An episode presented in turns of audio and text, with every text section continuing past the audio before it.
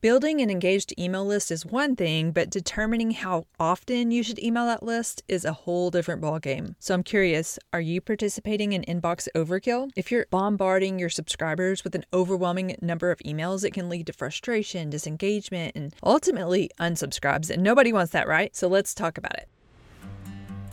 Have you ever wanted a bossy big sister for your business? Someone to tell you exactly what to do to create high converting copy so you can close your laptop with confidence knowing that you've created words that work? Welcome to the Copywriting for Business Owners podcast. Hi, I'm Megan Wisdom, a certified copywriter and bona fide big sis who's helped five, six, and seven figure business owners make thousands of dollars through email marketing. Listen, I understand how exhausting it is to find leads and try to make money online, but it is possible for you to grow your business. You just don't know how. Let me teach you. I'll share copywriting and email marketing tips to help your business connect with your ideal clients who will actually buy. It's time to stop struggling and let's start selling. Real quick, I want to share this review I received from Heather, and she said, For someone who struggles with sending out emails, this podcast has given me the excitement to tackle my next email with confidence. Thanks, Megan, for giving me the encouragement I was looking for. Thank you, Heather. I'm so glad that you feel encouraged. That is the whole goal of this. And if you want to encourage me, then hop on over to Apple iTunes and leave me a review because I'd love to hear how this podcast is helping you and your business. So let's talk about how frequently to email our list. So the first thing we should consider when determining that is the nature of your business and also your subscribers' expectations. So, are you running an e commerce store? Are you a content creator or a service provider? Because different industries and audiences have different needs. Unfortunately, owning an online business is not like owning the local coffee shop where a customer walks in, they're recognized, you chit chat about the latest happenings in our life, and then start making the sweet cream latte with no simple syrup without even being asked. Yes, that may or may not be my life because I spend so much time at that coffee shop. But anyway, what I'm saying is that when you have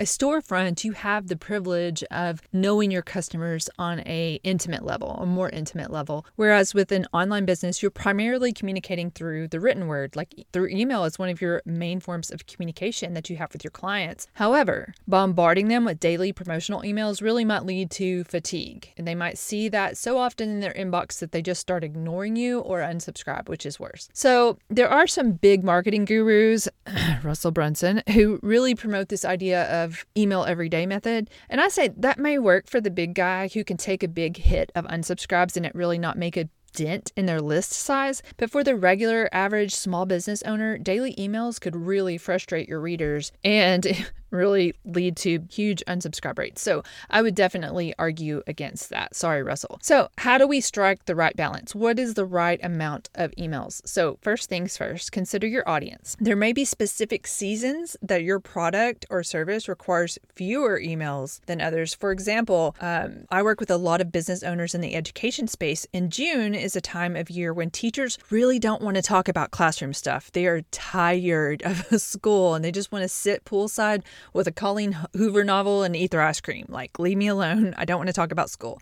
So it's a good time to back off of emails during June. But likewise, there are some seasons where more emails may be required. For example, if you own an Etsy shop and that's and you specialize in handcrafted Christmas ornaments, of course you're going to be emailing more in the fall than in the spring. It just makes sense. So pay attention to the type of business that you have and what your audience may or may not expect. Another thing you can do is listen to your subscribers. Send occasional surveys or polls and then just gather their feedback. Ask them, just ask them about their preferences, their expectations, how often they'd like to receive emails. This data will really help you shape your email strategy. Another thing you can do is segment your list based on subscriber interests, their behavior, their purchase history, things like that. So instead of sending your email out to your entire list and potentially risk unsubscribes, you could just send this particular email to the people that you know would be interested in this specific product or service. For example, if you're a boutique owner and you have a variety of different clothing options in your store,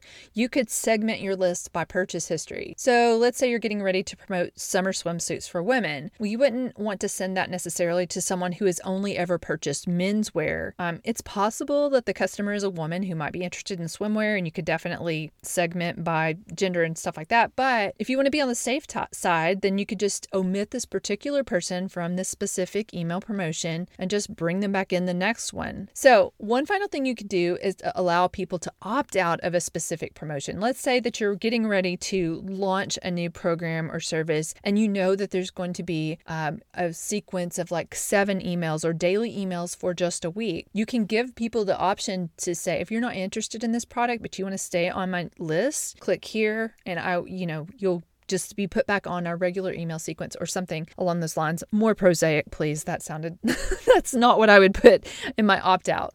But anyway, you can allow people to actually just push pause on a specific promotion and then jump back in later. So that way you're not losing them forever. You're just, they're just going to step aside for a moment. So, what's the answer to the question, how often should I email my list? I hate to tell you, the answer is it depends. It really depends on all these things that we've talked about. But here is my bottom line basic recommendation. I think any business could email once a week and that's going to be good because you're setting up consistency. It's it's important to be consistent with your audience and stay top of mind, which means you're always in the back of their mind. So when they need you, it may not be now, it may not be next month, but 2 months from now maybe they need you and you're top of mind. You're you're consistently showing up and providing them value so that when the time comes, they will purchase your product or service. But when does it become too much? daily for sure. I believe that's too much. Now, where's the in between? You really have to know your audience and you have to know your offer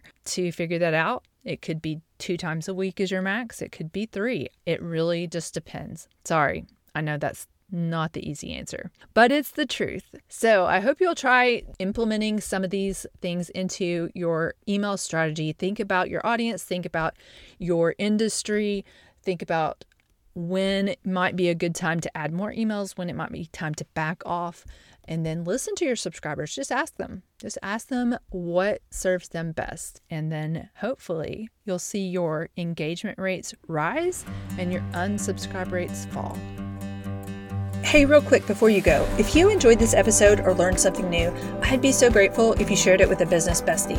Or better yet, leave a review on iTunes because by doing so, you'll help this podcast reach more business owners who can learn how to use copywriting to grow their businesses. And that's what we're all about here. So thanks.